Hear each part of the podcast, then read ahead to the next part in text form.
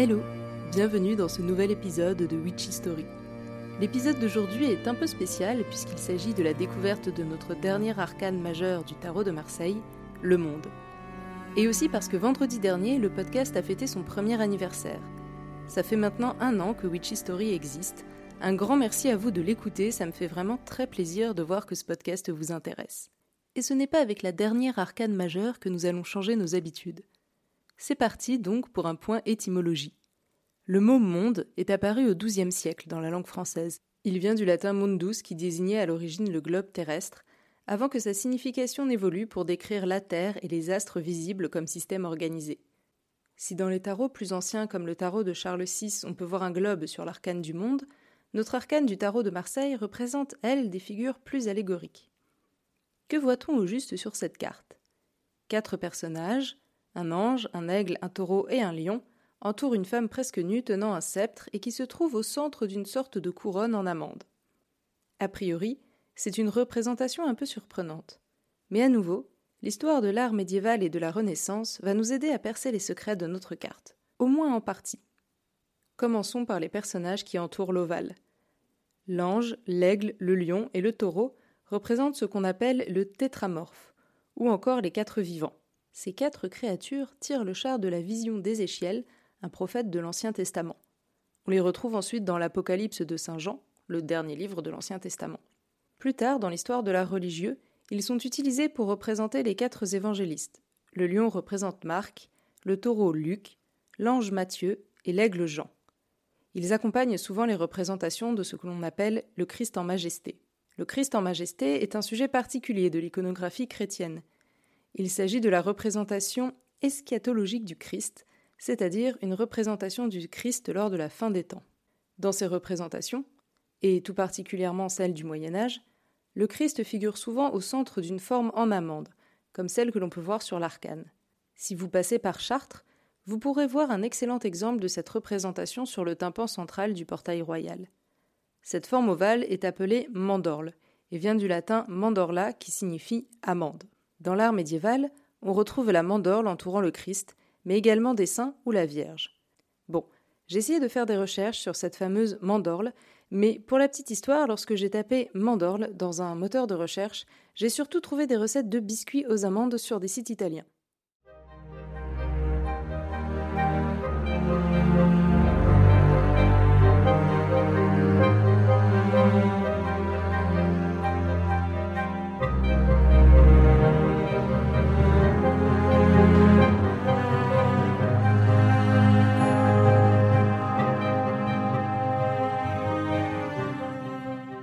J'ai quand même trouvé deux origines possibles de la mandorle.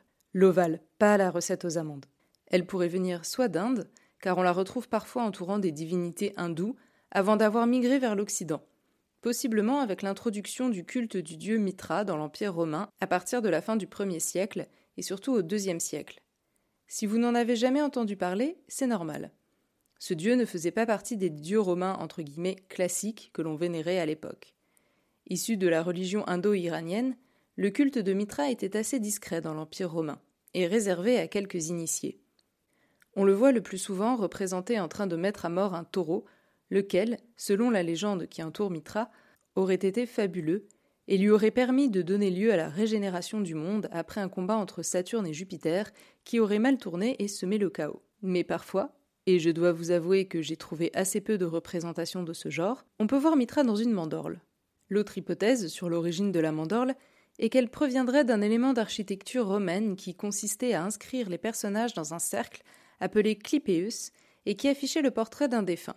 Si le doute persiste sur l'origine de la mandorle, on est à peu près sûr de sa signification. Si la représentation d'un personnage dans un cercle signifie qu'il appartient à la sphère céleste, la mandorle tant qu'à elle exprime une autre dimension. Géométriquement, elle est l'intersection de deux cercles. La personne qui se trouve en son centre et donc celle par laquelle il faut passer pour parcourir le chemin entre les deux cercles, les deux mondes, l'un céleste, l'autre terrestre. Et si on y réfléchit, c'est assez cohérent avec la suite d'arcanes que nous avons vues dans les épisodes précédents. Le passage par la mort, l'enfer et le ciel, pour maintenant rejoindre ce qui pourrait être le paradis. Là où le mystère reste entier, c'est sur l'identité du personnage au centre de la carte. Une fois de plus, pas de certitude. Tout ce que je peux vous dire, c'est que dès la fin du Moyen Âge, on trouve des représentations de triomphes de Vénus, dans lesquelles la déesse figure dans une mandorle. Si vous allez faire un tour au musée du Louvre, vous pourrez admirer le triomphe de Vénus vénéré par six amoureux légendaires, peint par maître Charles de Duras au XIVe siècle. Ce tableau représente la déesse dans une mandorle entourée de deux anges, que j'ai pris pour des diables, j'avoue, parce qu'ils sont tout rouges.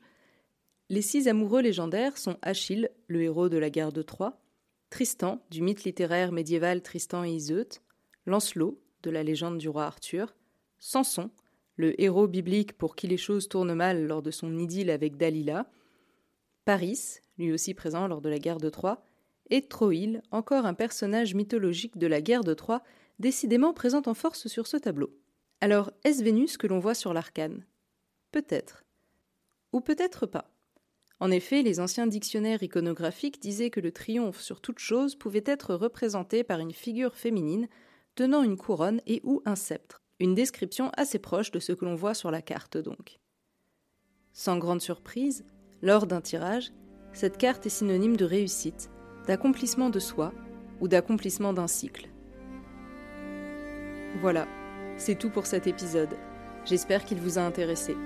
On se retrouve bientôt avec un bonus que vous m'aviez demandé sur Instagram, un épisode spécial sur les arcanes mineurs. Si vous voulez suivre le podcast sur Instagram, le lien vers le profil est dans la description de l'épisode. Et si cette première saison vous plaît, n'hésitez pas à mettre 5 étoiles au podcast et à en parler autour de vous. À bientôt!